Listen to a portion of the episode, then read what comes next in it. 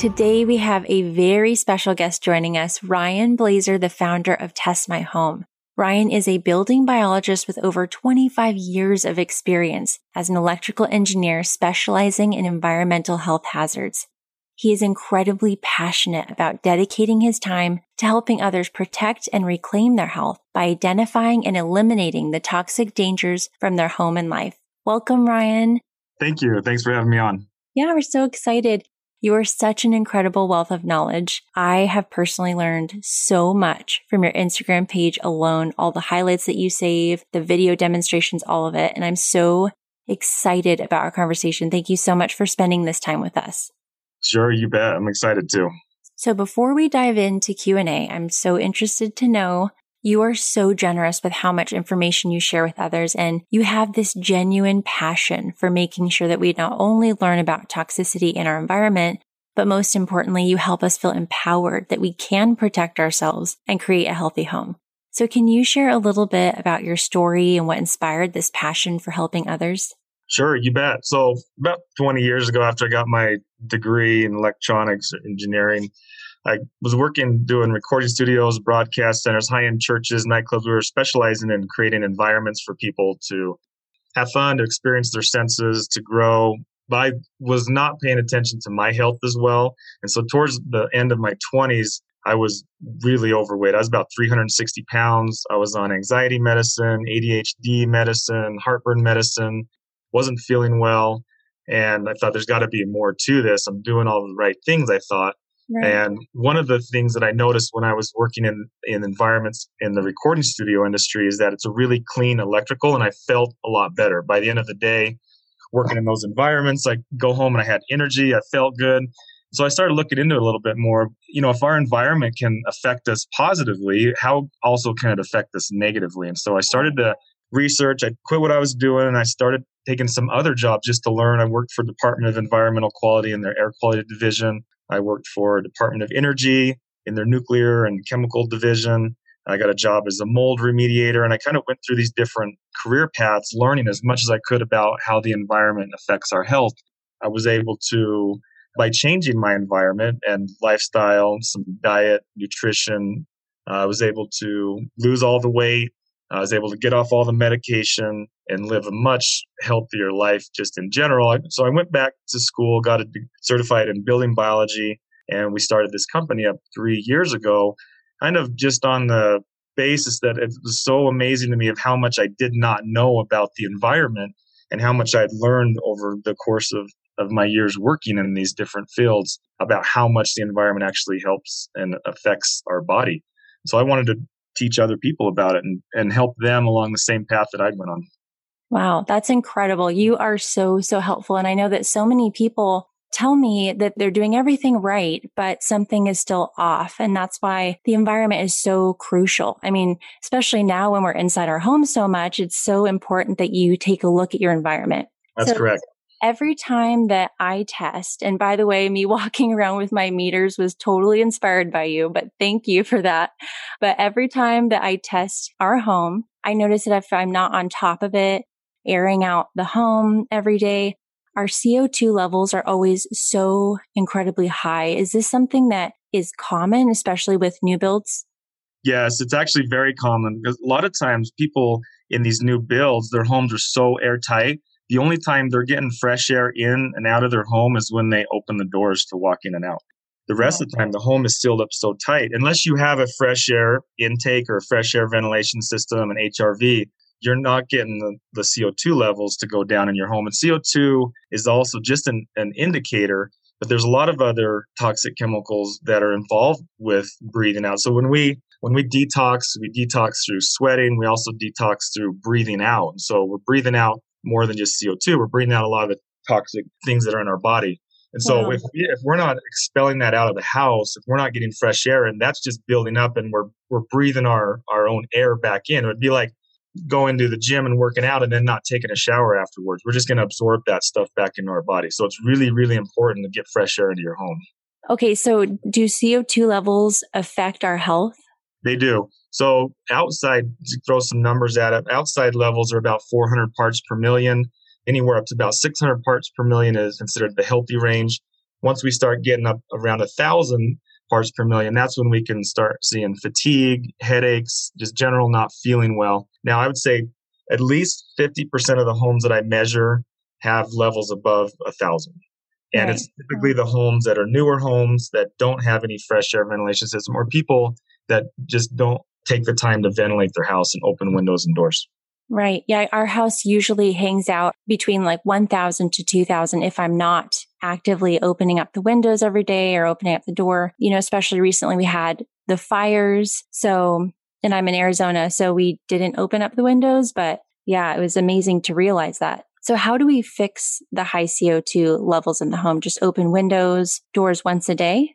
Yeah, so that's a good question. So any other time besides fire season or the dust storms coming through, or you live if you live outside of a factory or something, as long as you don't have one of those things going on, simply opening up the doors and windows goes a long ways. Now, if it's the middle of summer in Phoenix, or if you're in the middle of winter in Idaho, you're going to have a temperature issue there. And so, right. even as in the middle of winter here, we'll take time twice a day to open up some doors and windows for at least 15 minutes and, and get the stale air out and bring the fresh air in.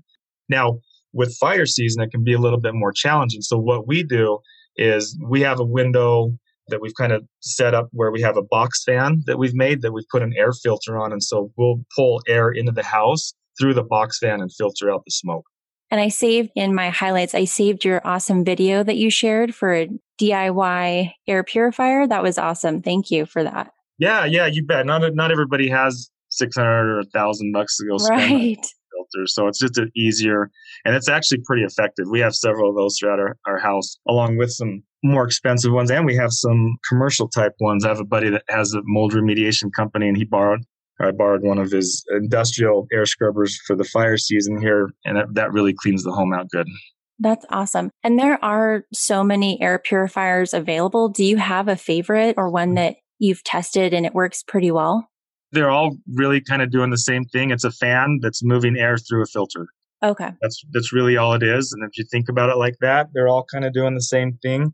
Air Doctor's a good one. That's the pretty common one. They have good referral programs. So you, you see a lot of those on Instagram and stuff. We use IQ Air has a pretty good rating on it. But even, you know, the little box stand with the taped on the back, that goes a long ways too. Okay, so I received a lot of questions about mold. How can we test for mold accurately?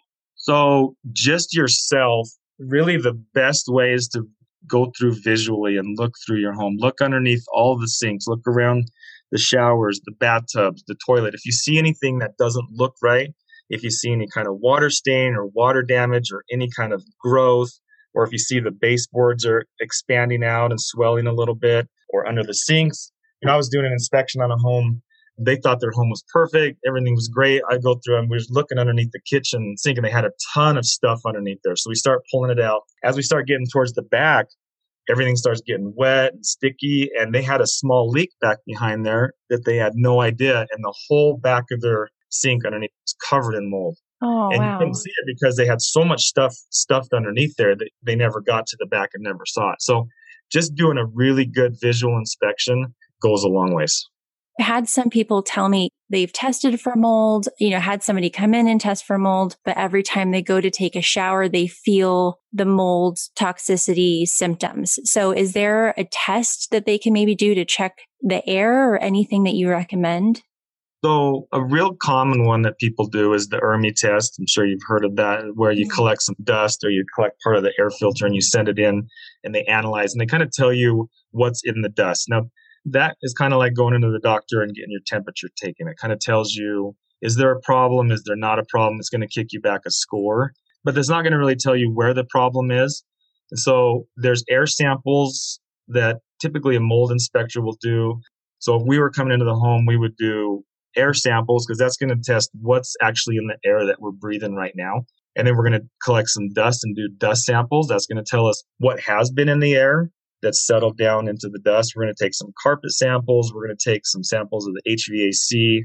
We're going to do surface samples. And all of those in combination with a good visual, a moisture intrusion, and then a uh, thermal imaging scan, we kind of put all that data together and that kind of gives us the big picture. But for people just at home, just want to do it yourself type, the mm-hmm. ERMI and a really good visual And then also after it rains. So that's a really good time to go around looking for leaks is after a really good rainstorm, crawl up in your attic and take a look and see if there's water dripping anywhere or feel along your walls, see if there's any kind of bubbling or any, any moisture going on. And if you have a crawl space, really good idea to crawl down there at least twice, maybe three times a year. You can get a little suit from Home Depot, crawl down there with a flashlight and really inspect. And if anything looks out of the ordinary, any kind of growth, any kind of fuzzy looking stuff, that's definitely something that you want to look into a little bit more.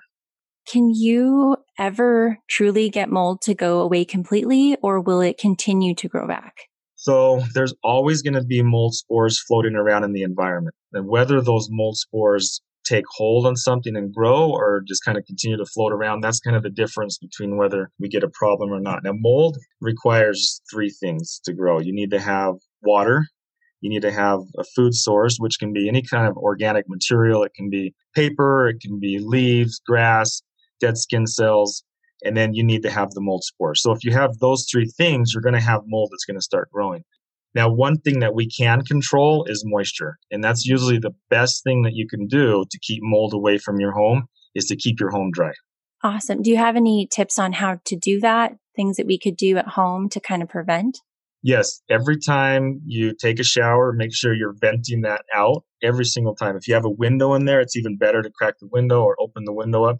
If you take a nice shower and then you get out and you look and you see water dripping down your walls, that's a bad sign. That means you're oh, not yeah. Oh, getting all the moisture out of your room, out of the bathroom. Same thing with boiling water. If you're doing a lot of cooking, boiling, making sure that you're using the vent to vent that outside. And then depending on what kind of climate you live in, if you live in a humid climate, making sure you're using the air conditioner, checking the drain line from your HVAC, make sure that's not plugged, that it's draining to the outside.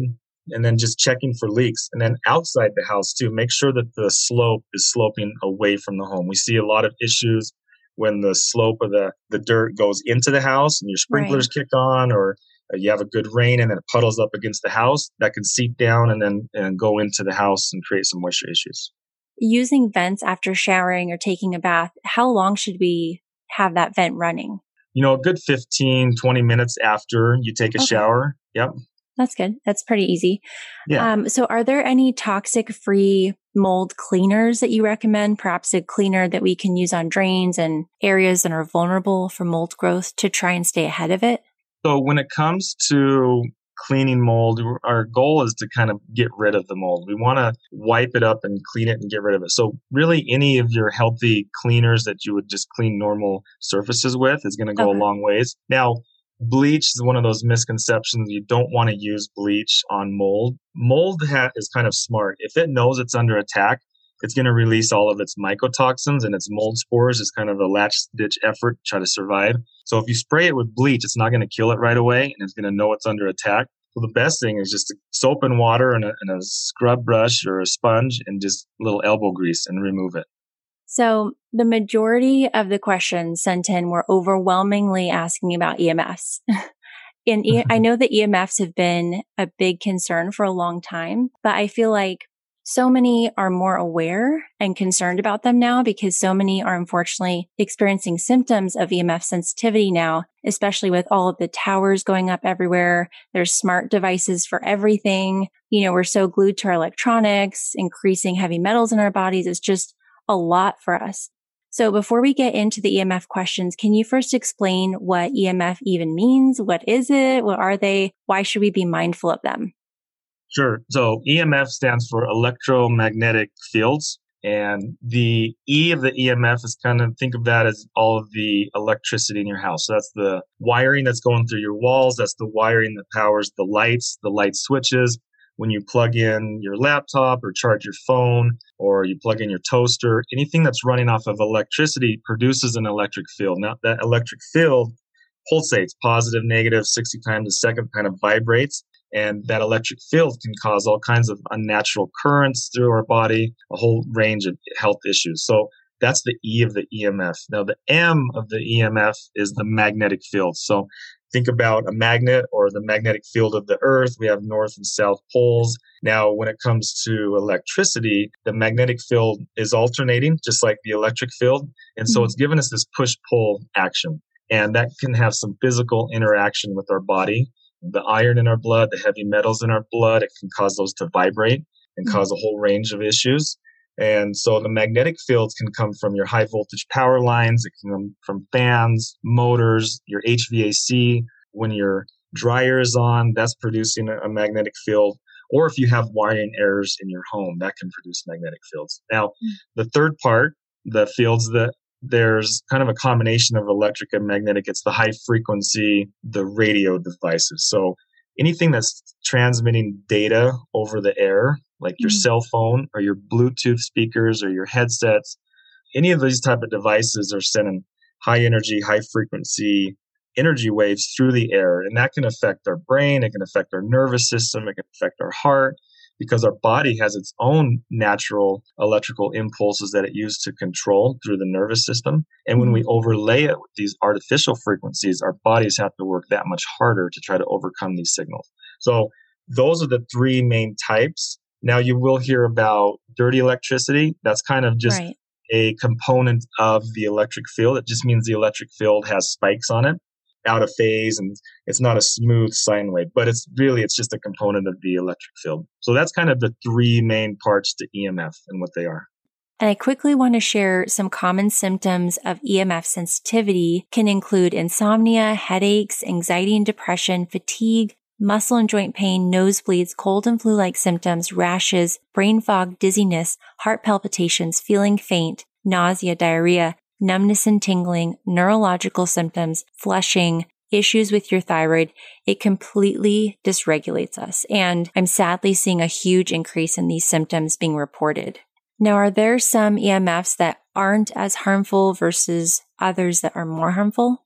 So, the one that I usually see the worst that I don't like that scares me the most is with the cancers and the tumors as they mm-hmm. relate to magnetic fields. I can't tell you how many okay. times I go into a home where they see this particular daughter. She has this rare blood cancer. What's going on tests? And we go in and turned out she's sleeping right at the same wall where the main electrical panel is coming in and the super high magnetic fields. And so oh, magnetic wow. fields don't get blocked very easily. And so they go through, they can go through the earth, they can go through our bodies, walls. And that's the physical interaction with the iron in our blood. So it will physically cause our body to vibrate. And so right. magnetic wow. fields are some of the strongest, some of the most dangerous. They're associated with the cancers. But okay. the radio frequency, that's going to be more of your neurological stuff. That's going to be more of your ADHD, your Alzheimer's, your brain fog, your headaches, your anxiety, depression, those type of things, because it's messing with the signals in the brain. Because our brain has its own signals it's sending around, and then we mm-hmm. send the radio frequencies through, and it's going to mess up with that. And then the electric field is going to be more of the the fatigue, the feeling wore down, just not up to par. Like you just don't feel the best. You don't sleep very good you can have heart palpitations, things like that. That's going to be more of the electric because it's messing with the electrical impulse of our heart. Our heart has a little electrical signal that tells it the heart to beat, and it can mm-hmm. mess up with that. Wow. And that just right there shows how crucial it is to look into our environment and what might be contributing to the symptoms that we are experiencing. So, yes. what can we do to lower our EMF exposure daily? The first thing you can do is recognize what it is and just be aware of it and cautious of it.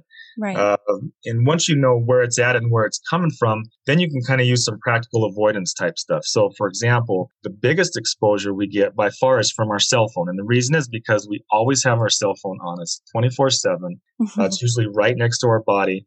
And that cell phone has to transmit all the way back to the tower. So we, you know, we think, of oh, the cell tower, it's dangerous. We don't realize the cell phone has the potential to have as much power sending back to the tower because it's a two-way communication. So right. if you're out in the boonies, if you only have one or two bars, your cell phone is at max power trying to talk back to the cell tower.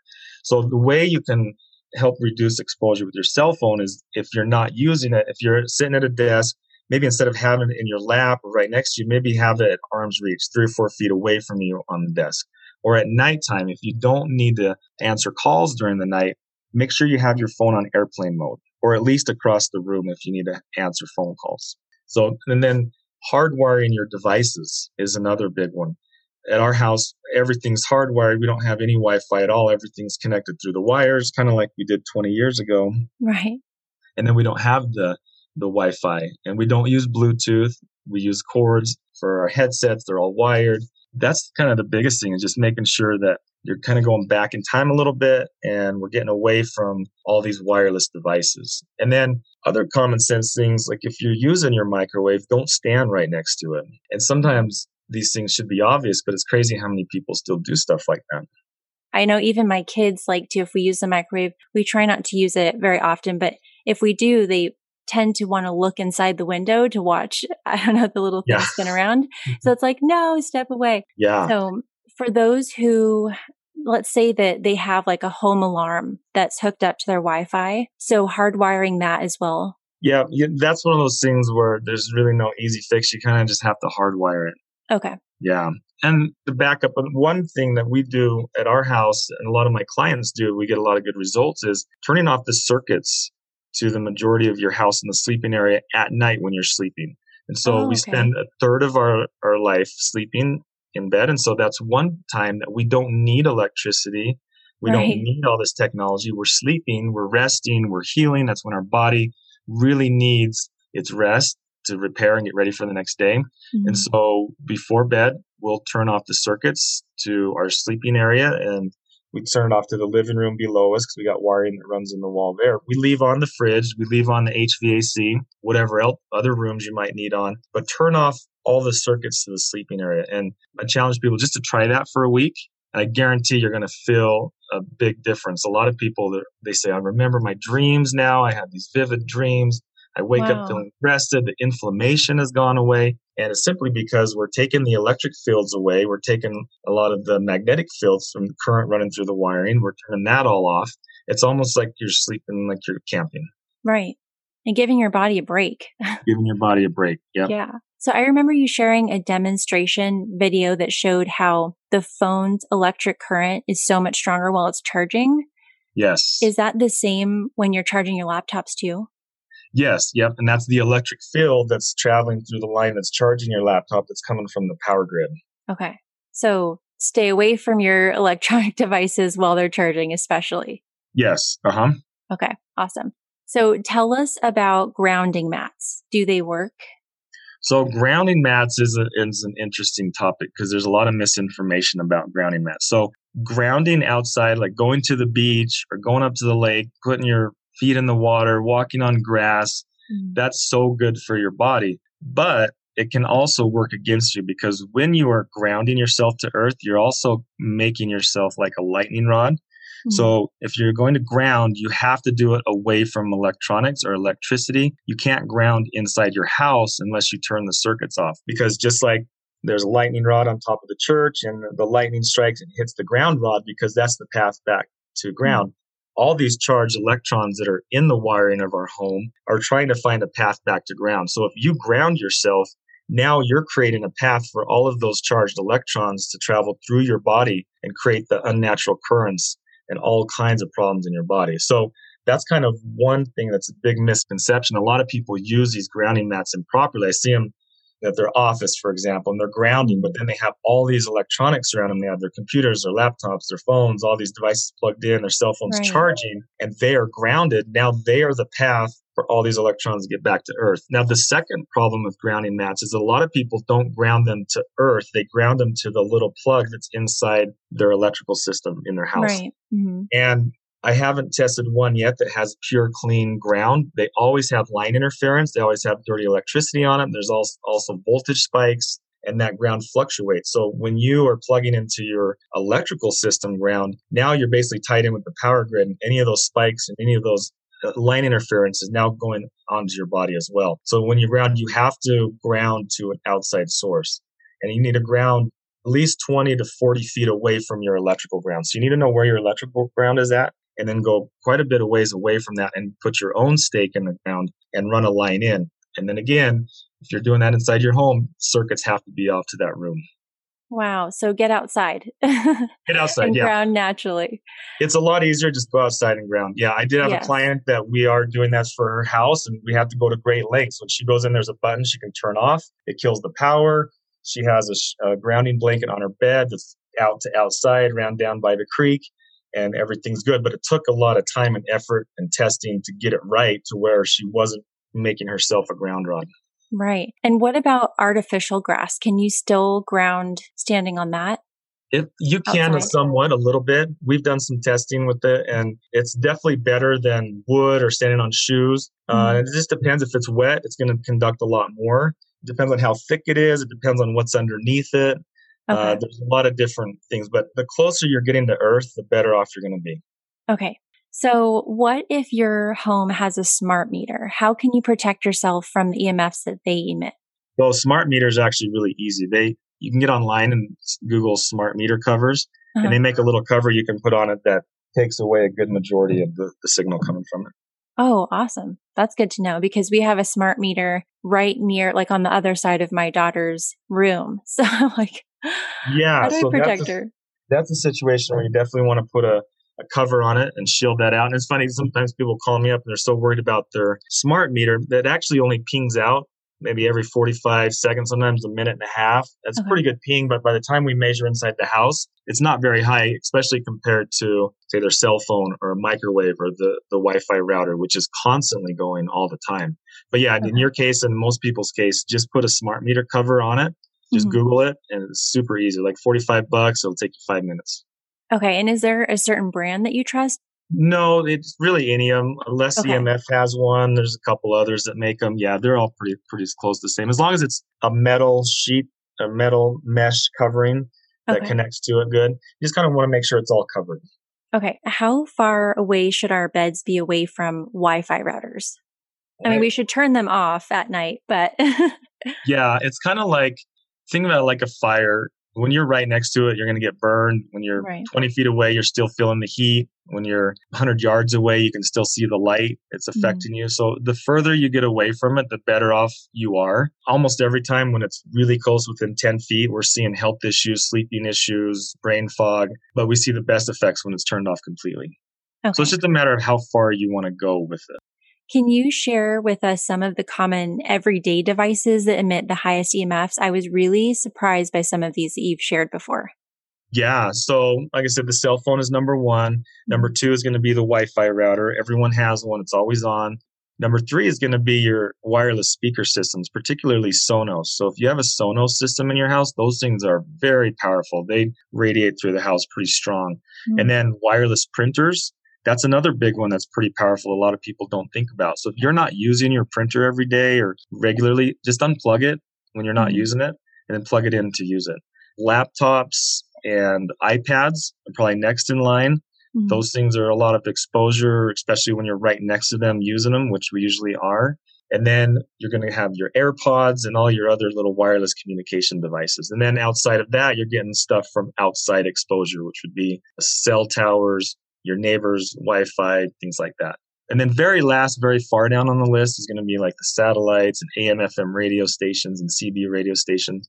Those are all really, really minimal, though, compared to the other stuff. Okay. And what about baby monitors, sound machines? I was really surprised when I was testing. Our baby monitor emits so like such high levels of EMFs. It was crazy. Yeah, I left that one out. I forgot. Baby monitors, that's a scary one too, because it's always right next to the baby's Right, head. I always hate see those things. And you know, you've tested, you know how high those levels are. It's scary. Yeah, Yeah. they make wired wired ones that you can use that I recommend.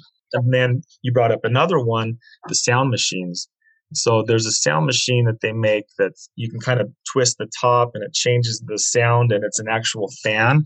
Mhm. Those things emit a magnetic field that is horrendous. It goes almost 12 feet in all directions, through walls, through everything. Wow. I've seen, I've seen some serious issues with those where I've got in testing like this son, he pees the bed, he doesn't listen, he's, he wakes up this and that. And I go in there and he's got one of these sound machines right next to his head that's emitting Wow. levels that would be similar to if you lived underneath one of those high voltage power lines. So if you have one of those devices, that's something you need to get rid of right away. They make sound machines that run off a speaker. And Mhm. those are fine. It's just the sound machines that use an actual fan to create the noise. So where our Wi-Fi router is located, it shares a wall with my daughter's room and she is our worst sleeper by far. So something in my gut was telling me that it's not that she's having a hard time sleeping through the night. It's not anything that we're not doing as far as, you know, good nighttime routine or soothing her, etc. Something in my gut was telling me that her sleep environment wasn't optimal. So I took my meter, we moved into the new home and I started noticing that she wasn't sleeping through the night. I checked out her room and it was so high. It was blinking extreme almost everywhere in her room. And I was also blown away how high the levels were, especially the area that was right near the wall that backed up to the Wi Fi router. Yeah. And so I implemented different tools to lower the EMFs in our home in that area. I tried out the protective shield sheets that you can kind of put up, you can put them behind picture frames to make it easier and kind of hide them. I put those up. I put the sheets around our baby monitor camera. So I just incorporated some of those tools to lower the EMFs that were emitting into her room. And she finally started sleeping through the night. And it breaks my heart. How many times are we assuming that our children are having a hard time self soothing or we get frustrated that they're not sleeping through the night when they're actually just reacting to their environment, like EMFs? How many times do we put the baby monitors right up next to their crib so that we can see them? But at the same time, it's causing hyperactivity in their system. Absolutely. Yeah. And I'll share a quick story as well from something that really hit it home to me to realize how serious of an issue we're dealing with. When I first started getting into building biology in this business, we weren't fully EMF free at our house. Now I tried to avoid as much as I could, but my oldest daughter, she was about eight years old at the time. We were having some major issues with her, with her not listening and not paying attention. We'd ask her to do something. She'd look spacey. She wasn't sleeping very good.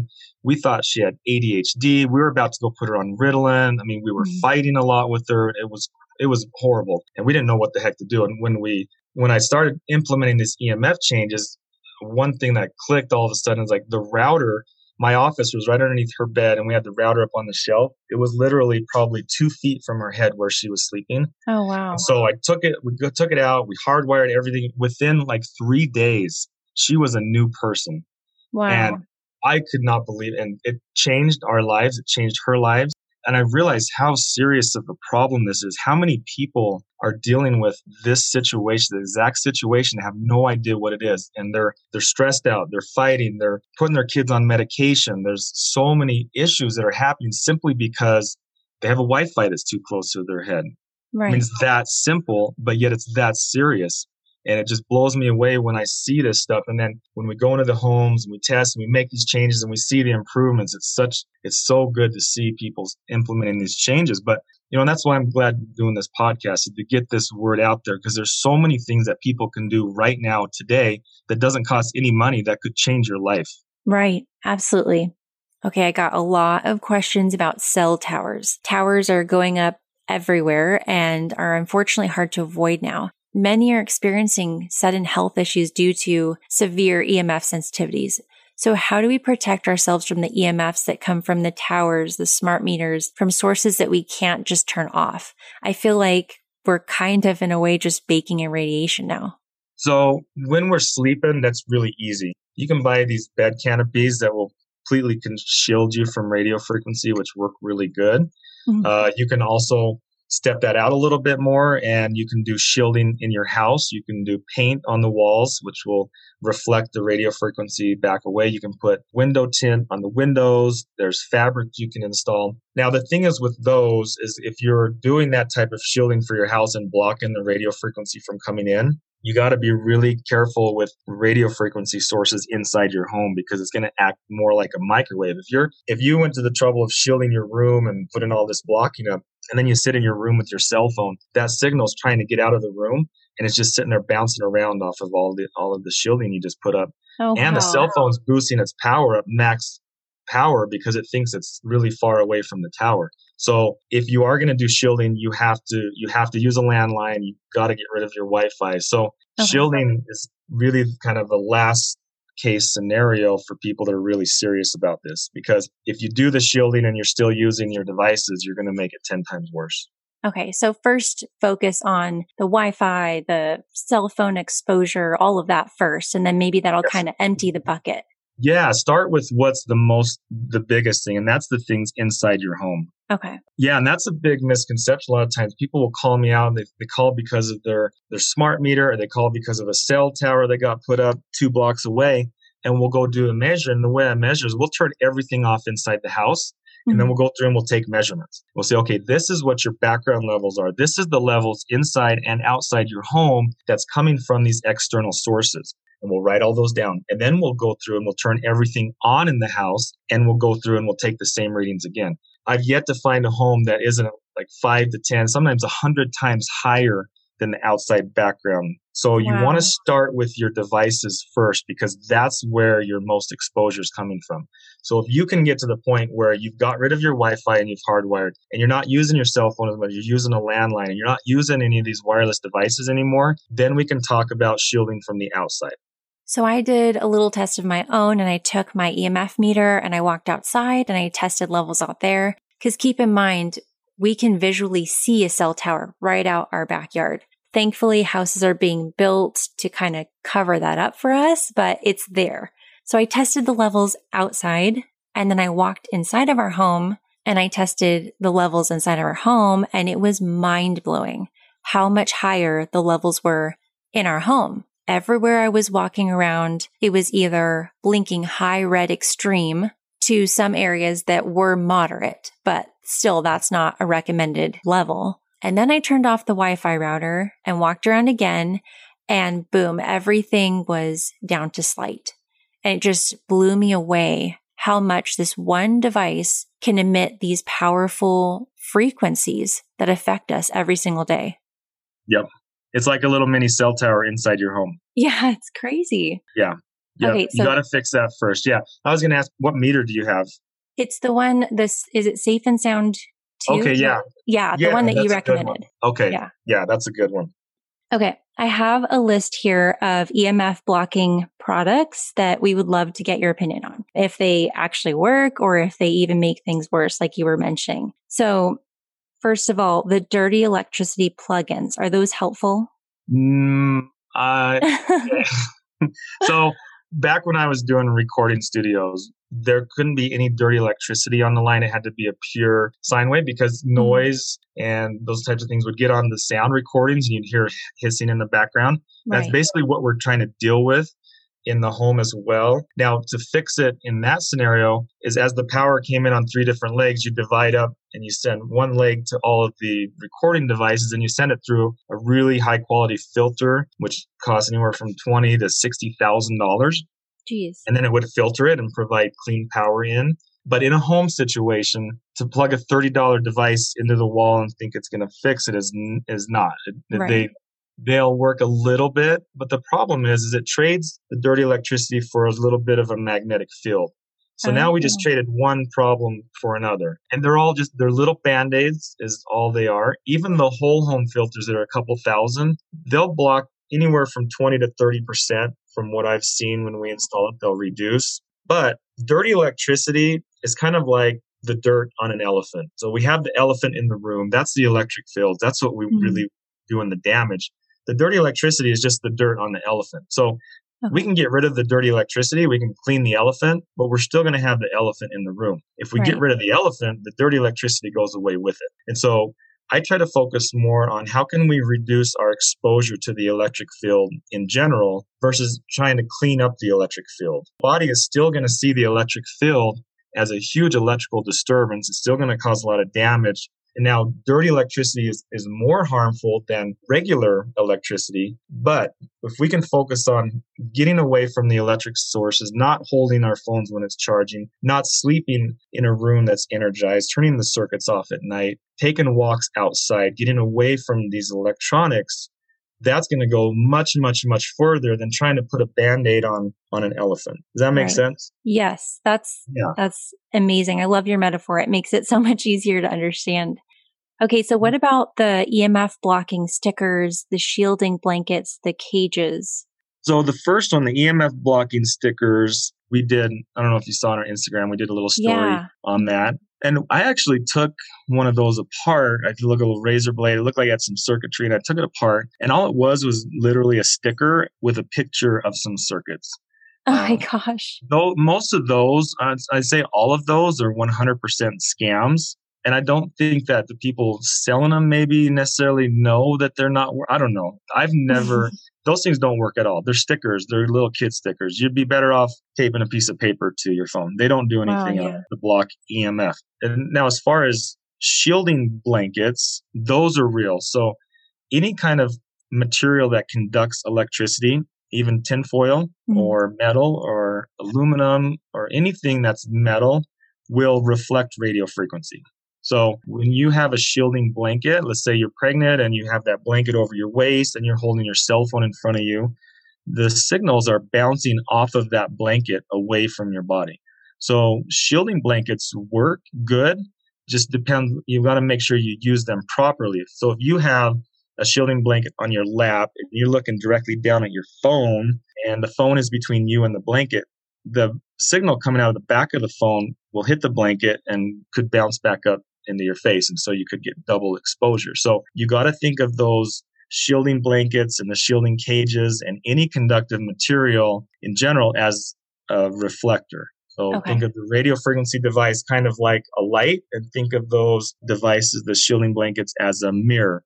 And so it's going to reflect that signal away from you, just like a mirror would reflect light. And when you were mentioning the the stickers that you put on the phone, what about like the cases? I know that you said something before about how it can make it worse. Yes. So going back to how cell phones work with the tower, they will vary their power output depending on how far away from the tower you are. And it does that to save battery power. So if you're right next to the tower, the cell phone tower, your cell phone doesn't have to work very hard and it's not sending out very much power versus if you're way out in the boonies, one bar, it's at max power. Now, what happens when we put these devices in any type of shielding products? Mm-hmm. It causes the signal to diminish and now the cell phone thinks it's a lot further away from the tower than it really is. And it boosts its power up to try to make up for that. Wow. And so depending on where you're standing in relation to the cell phone tower, it could either help you or it could make it worse. So if you are holding the phone up to your ear and you have the shield in closed in front of the phone, you're making a phone call and the cell tower is on the other side of the phone, then you're good because the cell signal is going directly to the cell tower. It's not going through the shield and it's facing away from your body. Now, if you turn your body the other way and you put your body and the shield between you and the cell tower, now you're made the problem worse because the phone thinks, wow, I'm a lot further away from the cell tower. There's a shield in front of me. I got to boost my power all the way back up. And right. now your hand and your head and everything's getting exposed exponentially so much more. And so you would have to be conscious everywhere you go of what tower and where the tower is that you're connecting to. Otherwise, you're going to make the problem worse. Now, another side too is that if you're scrolling on Instagram or Facebook, that flap that closes in front of the screen is where the shield is. So a lot of people, they just flip that back around behind the phone and they mm. hold it in one hand. Now the shield is behind the phone. It's bouncing the signal back up at your face. So you're getting double the exposure. Wow. So people aren't using these properly and they're not conscious of where they're standing in relation to the tower. So because of that, I recommend people not to use those because they could potentially make the problem a lot worse. Right. And then what about clothing? I know that they sell clothing that's supposed to protect. Yeah, I'm a big fan of clothing. I think okay. it works great. It, again, it acts like a, a, shield or a reflector and will reflect away from you. Now, one thing though that can be a potential problem is the beanies or the hats mm-hmm. because that acts like a little reflective antenna. And so it's on your head and then you're looking oh, at your geez. cell phone and the signals are going to go up. They're going to hit that hat and they're going to reflect back down through your brain. Wow. Okay. So you got to think about how you got to think about how these signals are reacting with these different devices, how they're reflecting off of these different things, different shields and blocking devices. So my family and I personally began to experience all kinds of symptoms last summer. Symptoms like headaches, fatigue, numbness and tingling, muscle pain. My kids had really bad, severe restless legs. And then all three of my kids had nosebleeds within the same week, like within days of one another. And they had never had nosebleeds before. I had no idea what was causing it, but since it was all of us and around the same time, I assumed it was something environmental. And at that time, I wasn't really leaving the house due to the stay at home guidelines, but I finally left to run an errand and I was shocked to see five huge new towers, like the the ginormous ones with all the contraptions around it. I saw five of those within a mile of our home. So we tried one of the devices that doesn't claim to block EMFs, but it claims to emit a more healing frequency that the body apparently prefers instead. And we did notice that all of these symptoms improved within a good two or three weeks. So part of me feels like you're about to tell me that there's a placebo effect at play, which, hey, I'll gladly take if it means these symptoms going away. But the fact that my kids improved, even though they had no idea that I added this device makes me feel like it could kind of be legit. What are your thoughts on these? These devices that emit a healing frequency that the body prefers over EMF frequencies? Well, the placebo effect has a huge effect. Our mind is very powerful. Right. a lot to that. So, are you sure you want me to answer the question? Yes, please. okay, so I would kind of explain it like if you're in a room and there's a whole bunch of yelling going on that would kind of simulate all the EMF that's going on around you, mm-hmm. and I place a device in the corner that's playing some nice music, mm-hmm. is that going to make all the yelling go away? No, but That's will it make point. you will it make you feel better? Maybe. Maybe that music in the corner playing is going to make you feel a little better, but you're still going to have all the yelling. You're still going to have all the noise going on. It's it can't make that stuff go away. So I don't know if that answers your question good enough there. Yeah, it's so it's For not like your one. body chooses that healing frequency. The noise is still there. Yep. Okay. Yeah, the, the noise is still there. It won't make the noise go away. And we can measure that with several different devices. The noise doesn't go, the EMF doesn't disappear. The EMF is still there. The harmful effects are still there. Now, and it won't turn off our body's reaction. It's not like our body chooses one or the other. if there was a specific special frequency that would make us immune to EMF, that would be amazing. I don't believe Right. that there's such a thing. that would be great if there was. Uh, I know some of these people claim it could potentially help. I know there's in the sound world. So when I used to do acoustics and the sound stuff, there are healing frequencies that you can listen to that our body likes that are good for us. Uh, as far as how that translates into EMF, there's not enough studies that kind of show or correlate factuality there. My advice on some of that stuff, because then we get into some of these devices where we got these healing mats, or I did a client's house where we're testing EMF and they had this blanket that they put on. The son was autistic and the son lay on this blanket and it emitted these specific frequencies. And they claimed that it helped their son really good. And so Hmm. my answer to that is if it works for you, go for it. If it doesn't Right. work for you, don't try to make it happen. Now, let me give you another example too. So some of these other devices, they claim that you plug them in and they create kind of a force field type effect around the house. It would kind of be like me taking an air filter, which we know will purify the air, and me lighting up a cigarette in the room and saying, you know what? I'm good smoking the cigarette because I have the air purifier in the room. That was kind of how I would relate that one. And then there's a third type of product which claims to absorb EMF, special types of rocks or orgonite, pendants, things like that that absorb EMF. So my analogy to that one would be that'd be like me taping a sponge to your back and telling you to go swimming and you're not going to get wet. So the EMFs are around us all the time. We're immersed in the EMFs. You would have to have a full suit with some of these types of materials to really have a measurable effect. So any of these devices, you can test them out yourself really easily. So with the E part, the electric field, take any of these devices next to anything that's running off of electricity. And if mm-hmm. it negates the power of the electric field, the devices won't work anymore. So if you hold it up next to a light bulb, the light bulb, the electrons should no longer flow. The power, the force of it should be taken out and the light bulb's not going to work. Or if you hold it by your TV or your monitor, your phone, the devices are going to quit working if that device will truly negate an electric field, the electric quality of the electrons, the force. Okay. Now we have magnetic fields. That's the magnetic functionality of these devices. You can test that by simply taking a magnet right next to the device. If the magnetic strength changes, if if it doesn't, the magnets don't work anymore, then it's negating the magnetic part of it. Now, the Oh. way to test the radio frequency is really easy. You got a microwave, cut a hot dog in half, put half in the microwave for a minute with the device completely out of the room. And then take that hot dog out and then bring the device, the sticker, the protector, the shield, or whatever, and put it right next to the microwave.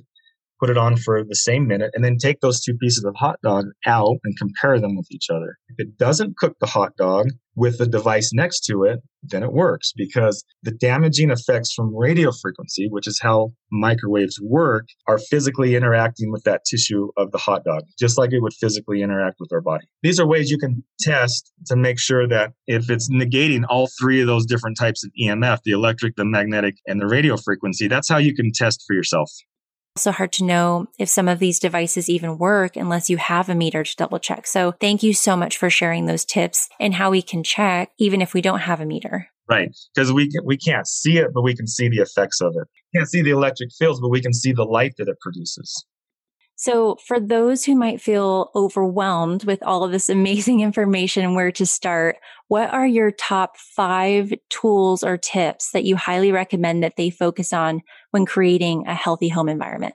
Probably the first thing is make sure you're getting fresh air into your house. I think that's probably the biggest thing I see as far as air quality goes. Mm-hmm. Is just getting fresh air in. That's so I see that so much. I go into homes and test, and there's six people in there. The windows are all closed up and the CO2 levels are extremely high and people are fatigued and headache, irritable. That's a big one right there. Probably the second thing would be powering off your devices if you're not using them. Talk about practical avoidance. And so we can't go through the life completely away from EMF unless we want to live like the Amish. Mm-hmm. Which there might be something to that. Mm-hmm. but if we want to live in a modern lifestyle, we have to deal with EMF at some level. So if we're not using a device, turn it off. If that printer is sitting right on your desk that you sit by 10 hours a day, you only use that thing once a week, unplug it.